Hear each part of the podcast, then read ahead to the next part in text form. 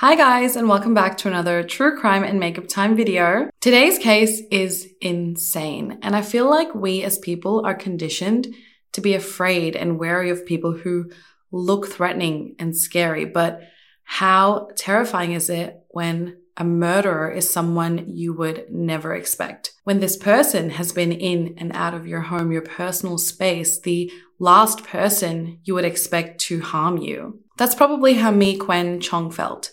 She was an older lady living on her own, extremely generous, extremely friendly, until her friend did the unthinkable. Before we jump into the story, I really have been meaning to thank you guys for all your amazing comments and support on the last video. I really did not expect to have that many people, you know, like kind of have my back. It was, it was overwhelming and to be honest, it's been a really, really tough week for me. Um, when I posted that video was when things kind of just went wild in my house. Um, Jay had a surgery scheduled for his tonsils to be removed on Monday. Posted my video on Tuesday. Tuesday, he came home and he had insane complications from the surgery. He was admitted back into hospital like the moment my video went live. And it was such a rough night for me, such a tough week, you know, being by myself with the two kids, worrying about Jay and he's fine. Everything's good now. He just had to go back in and get his, I guess, tonsils re closed. That's not English. Um, he had to get them like done again or like fixed, cauterized. And um, yeah, you know, it happens to 5% of people and he had to be in that 5%. So He's fine now. He's still in hospital. Hopefully, he's being released today. And um, it's been wild. So, just reading your comments whenever I had the time. I haven't had a chance to just sit down and reply to everyone, but it honestly just made me feel better. Not not because of what you guys were saying, just knowing that you guys cared enough to even leave a comment. It just made me feel, you know, like I had all these people supporting me. So I just wanted to say, I'm going to cry. no, so I just wanted to say thank you to every single person that left a comment. You have no idea. I read every single one.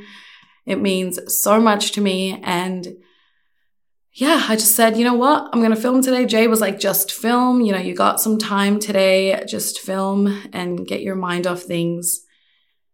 And yeah.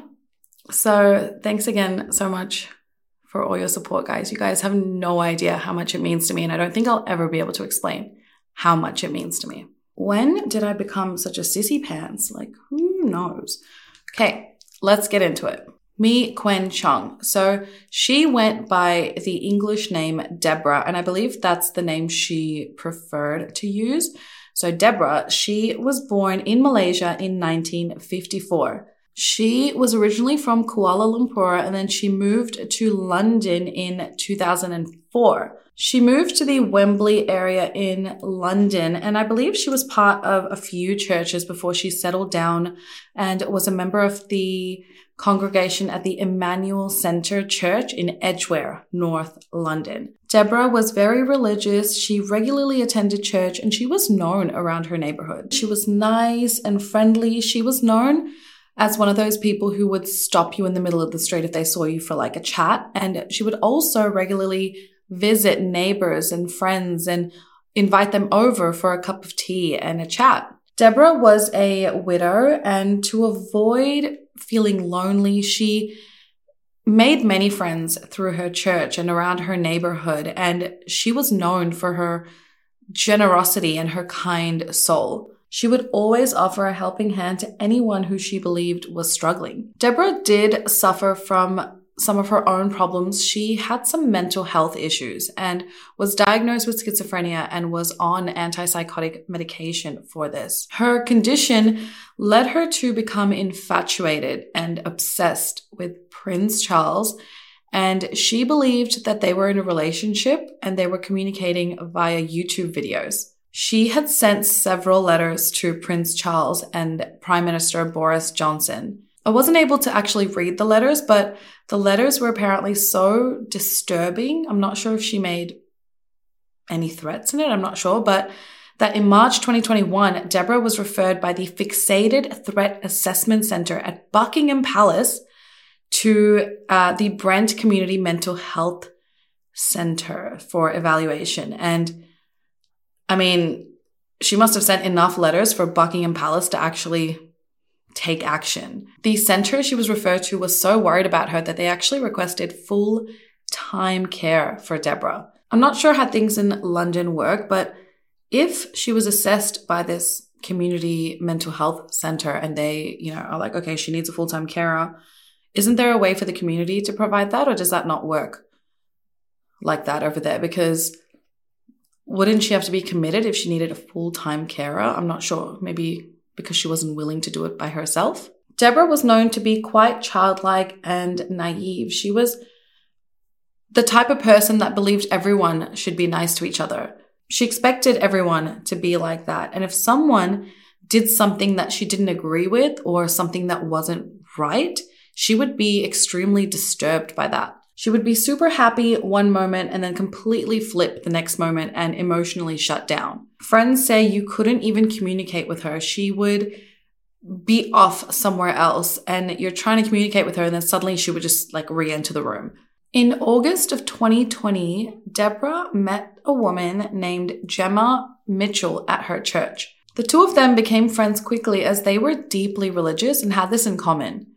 Jemma had learned of Deborah's struggles and had offered her help. She offered to lead her spiritually, to guide her through life and be her counselor. She would often hold healing sessions for Deborah in her garden. Jemma was born on 22nd July 1984 in Australia.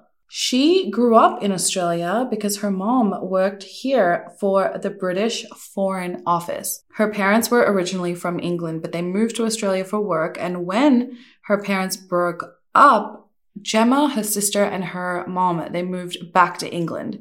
Jemma was very intelligent and she studied at King Edward's School in Witley. In 2004, she went to the King's College in London to study a human science degree. She studied a course called Structural Basis of Human Functioning, during which she learned how to dissect the human body. She also undertook another module called Experimental Anatomy. She did so well in these courses that she was awarded the Hamilton Prize for Anatomical Excellence and she graduated her degree with first class honors. After this, she went on to study osteopathy and she actually set up a business in Australia before she moved back to England. In 2015, she returned back to England and she could not actually set up her osteopathy practice in England because she was not registered with the General Osteopathic Osteo I can't say that word Osteopathic Council. So because she was not registered with this council, I guess instead of registering, she just remained unemployed.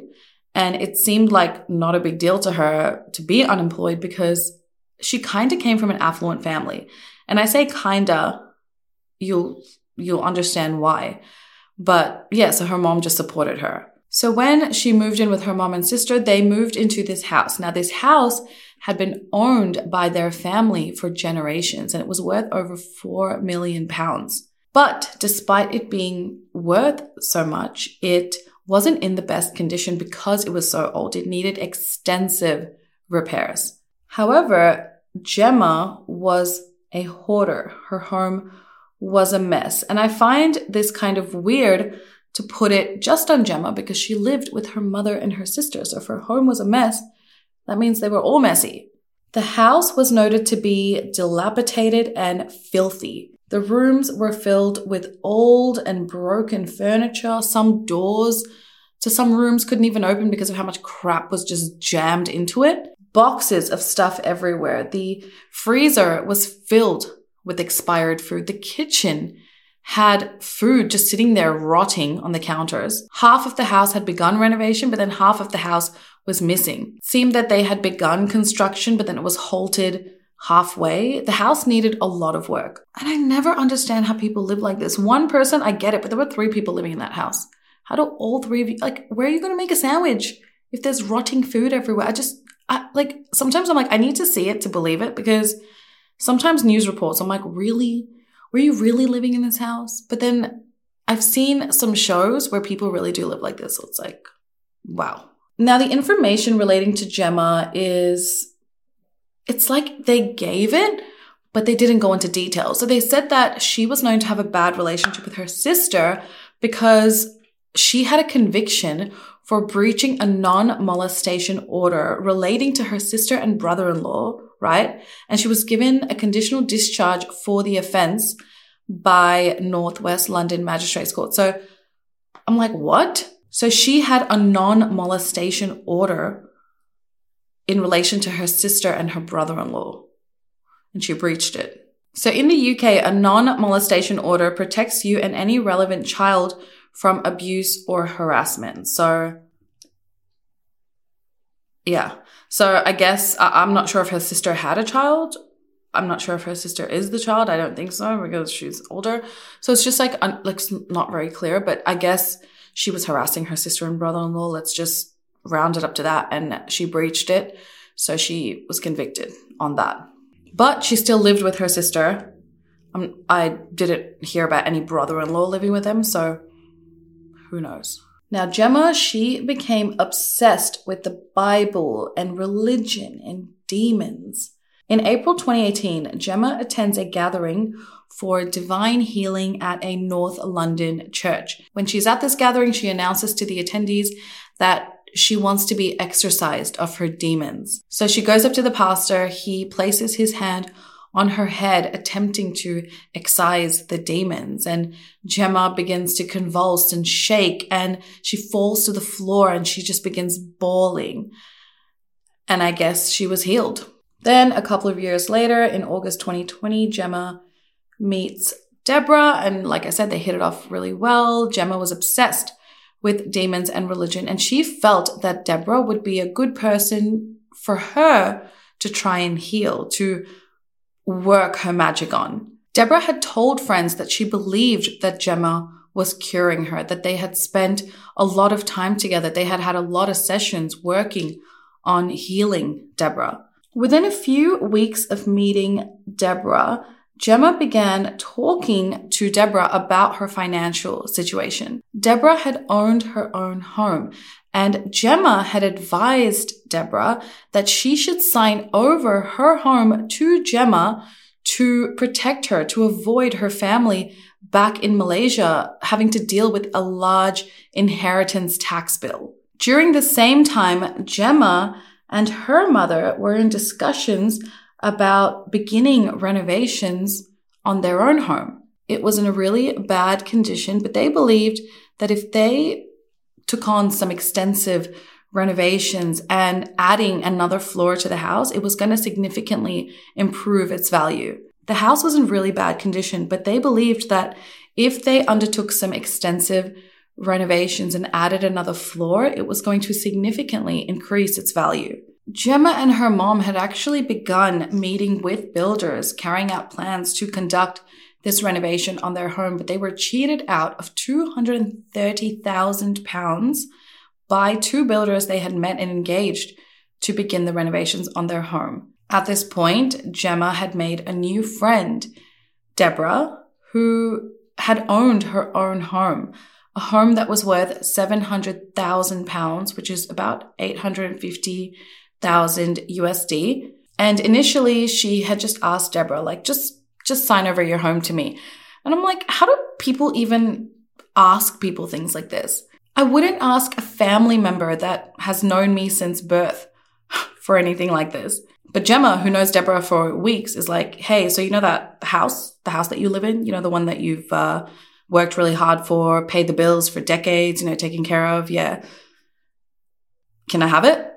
So freaking weird. Like maybe because Deborah is older, maybe because she's mentally ill, she thought like, yeah, sweet, I'm just gonna trick her, but no, that didn't happen. But Deborah obviously was like, nah, you can't have my house. So Jemma was then like, okay, well, can I just borrow 200K? I desperately need to renovate my home and I need the money to renovate my home immediately. Surprisingly, initially, Deborah did agree to lend Jemma the $200,000 and let her renovate her home with this. And Jemma had actually promised Deborah that once her home was renovated, she was going to use it for Christian meetings and worship. And I believe that's why Deborah was like, okay, I'm going to let you borrow this money. So the plan was set. Jemma was going to use this borrowed 200K to renovate her home and finally have it fixed. But soon after thinking about it a little bit more, Deborah changed her mind. She told Jemma that, you know, even when you renovate this home, your family cannot afford to maintain the home. So why not just sell the home and live with the money from the sale? She sent a text message to Jemma reading as follows Sell it. Enjoy the money. Life is too short. Enjoy the moment. Over the next few days, Jemma would repeatedly ask Deborah to let her borrow the money. She would call her, send her multiple text messages, and just would not quit. They had hundreds of text messages between the two of them, and they were very close. And Jemma was now trying to take advantage of their close relationship. Again, Deborah refused Jemma's repeated attempts. She sent a text message to Jemma saying, More construction will cost more money, money you don't have. I mean, look, Deborah had every right to change her mind. She had no obligation to lend Jemma and her family this money just because they couldn't maintain their own home. I mean, a home doesn't just get that way, right? Like the people living in it have to dictate its condition. I really find this so weird how entitled people can be to other people's money. And this is exactly how Jemma acted. The relationship between the two of them began to deteriorate. And this only happened because Jemma was so pushy about the money. And Deborah's initial plan was always to leave her house to the homeless. I believe she wanted the house to be sold and either the money to help the homeless, help people, or that she actually wanted to provide shelter for people struggling. Jemma offered to help Deborah be her spiritual counselor, but now she wasn't even talking to Deborah unless it was about the money. And I believe she just kept harassing Deborah, like every time she saw her or would constantly contact her about this. And later, on 8th June 2021, Deborah sent a message to Jemma saying, Until you sold house, I won't want you to come to me or my house. I'm stressed to the core. Then, on 11th June 2021, Deborah disappeared. This was really hard for people that knew Deborah to understand because Deborah had a tough time walking on her own. And she had recently had a relapse of her mental health condition. So she was also currently on antipsychotic medication. So when she was nowhere to be found, her friends were really concerned about her well being. Deborah had a large home and she frequently had lodgers staying with her in one room or another. That day, the lodger that was currently residing with Deborah became concerned when he couldn't find her. He knew of her mental health issues, so the next day, on 12th June, he reported Deborah missing to the police. The use of CCTV in investigations is becoming increasingly prominent in the UK. It is estimated that there are over 900,000 CCTV cameras in London. One of these cameras captured Deborah's last known whereabouts when she was walking near her home on Chaplin Road in Wembley. She was actually being accompanied by that same lodger that had reported her missing.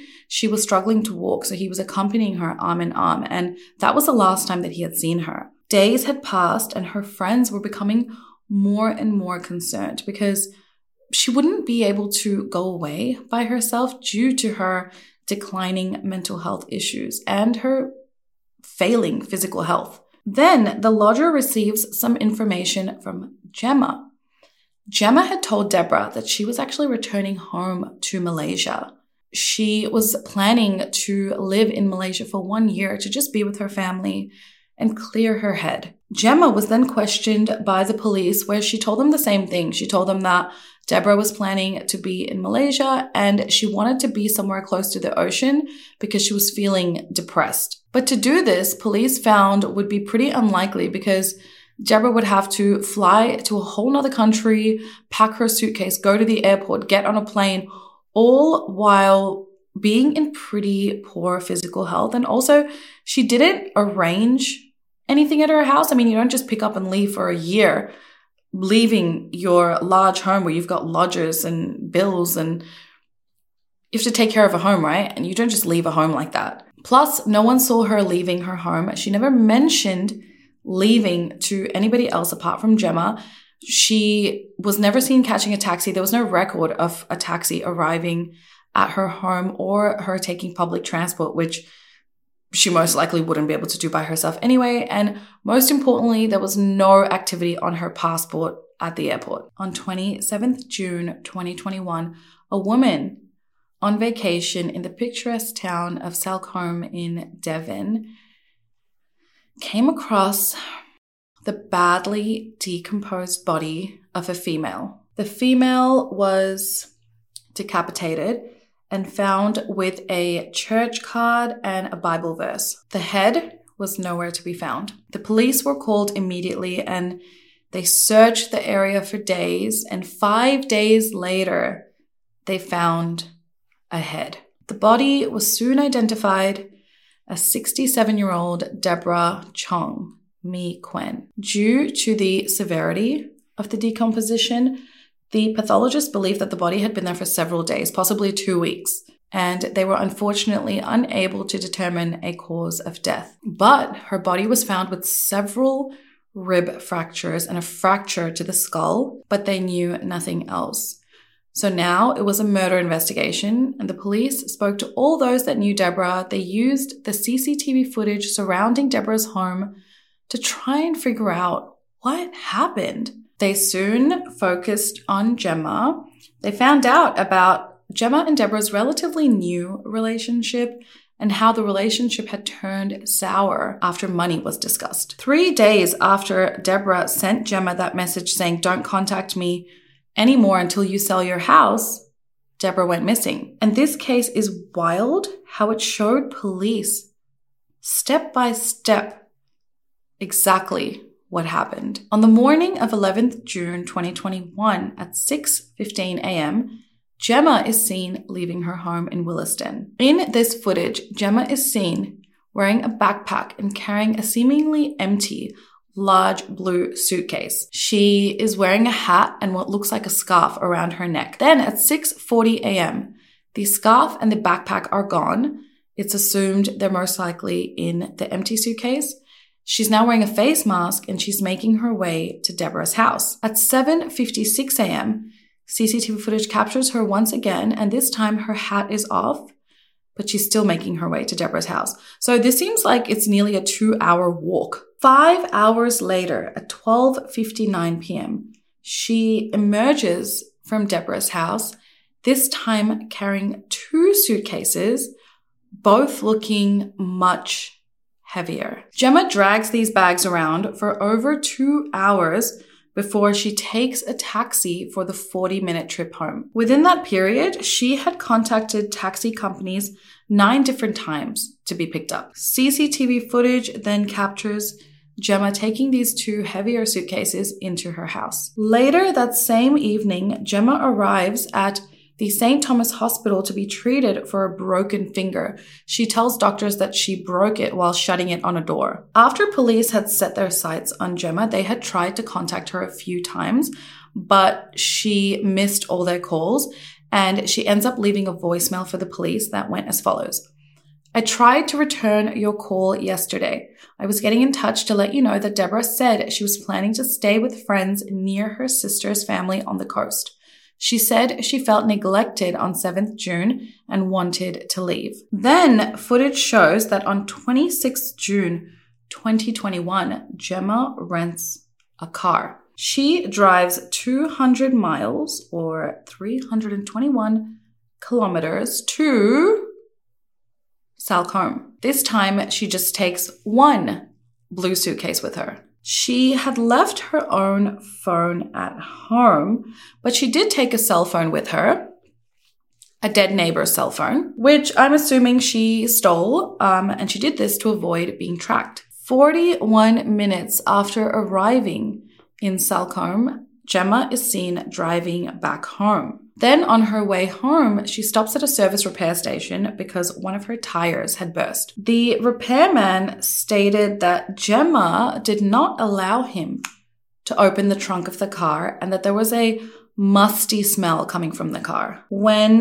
Jemma returned home after getting this tire fixed, she returns the rental car but then she takes that extra blue suitcase, you know, the second one she had, and she threw it on top of a neighbor's shed. Using all this CCTV footage on July 6th, just before midnight, police literally broke down Jemma's door. She is seen on the police body cam looking so confused as they are telling her she's being arrested for murder. To be honest, she kind of just looks like, oh, yeah, we're going? Okay, cool. She doesn't seem to really understand what's going on. She's also seen smiling in her mugshot. I mean, we already know what was in that suitcase, but it was later confirmed that Deborah's body had in fact been placed in that suitcase and all her personal and financial documents were placed in the second suitcase. Documents that Jemma could use for her financial gain. When police searched Jemma's house, they found the documents she stole from Deborah in her house, together with documents of that deceased neighbor, you know, the phone that she had used to take with her to Salcombe. Now, Jemma's plan was to use these documents to forge a will of Deborah's to leave 95% of Deborah's 700,000 pound estate to Jemma. The purpose of that deceased neighbor's documents, well, that was to be used as a witness to the will of Deborah's supposed will that she was leaving everything to Jemma. Now, they interviewed Jemma after her arrest, but her response to every single question was no comment. The detective was like, The car stunk of dead body, didn't it? And Jemma was like, no comment. She literally refused to give any statement or her version of events. On 11th October 2022, Jemma's trial began. It took place in courtroom 12 at the Old Bailey, and Jemma pled not guilty to murder. The defense really relied heavily on the lack of DNA linking Jemma to Deborah's murder, as well as the fact that there were no signs of struggle found inside Deborah's home. The prosecution claimed that the injuries found on Deborah's body were consistent with being pushed onto furniture or possibly being hit with a weapon, but there was no weapon found. The multiple rib fractures found on Deborah's body could have come from either being stuffed inside that suitcase that Jemma was seen wheeling around everywhere or possibly during resuscitation attempts. Jemma's mother, Hilary Collard, was appalled at this accusation that Jemma was facing. She stated that when she looked inside these suitcases, they were filled with other things. And the items that she found inside the suitcase were all innocent things like crockery, cutlery, tea towels, heavy saucepans. These were all heavy things. She stated that her daughter Jemma was not a killer and she did not commit this crime. Prosecutors stated they could only speculate what Jemma had done with Deborah's body for the two weeks she had her inside that suitcase in her home. I mean, nobody would have even noticed a smell if the house was so falling apart, filled with rotten food, you know. The smell could have been coming from the kitchen. Police believe that on 11th June, Jemma went to Deborah's house, killed her, decapitated her, and then stuffed her body into the suitcase she had brought with her. They believe she then stole all of Deborah's financial documents and stuffed it into a second suitcase before returning home with these two bags. She then stored the remains in her home for two weeks before driving to Salcombe in that rental car and disposing of her body. Jemma's knowledge of human dissection supported this theory. She had the skills to do so. The reason for decapitation was not found. The motivation for Jemma was money, and after Deborah refused to discuss the money anymore, Jemma was infuriated. She showed a significant degree of planning and calculation as she attempted to cover up her horrific actions. And CCTV footage backs this theory up. Deborah's family member gave a victim impact statement stating that they don't even know how Deborah died and whether she suffered. She was vulnerable and generous and taken advantage of by a greedy woman. On 27th October 2022, after seven hours of deliberation, the jury found Jemma Mitchell guilty of the murder of Mee Kuen, Deborah Chong. Jemma was sentenced to serve life imprisonment with a minimum of 34 years behind bars. The case was also historic because Jemma's sentencing was the first to be broadcast live on national TV. It is only the second time that cameras were allowed into the English Crown Court to record a sentencing. And that's that.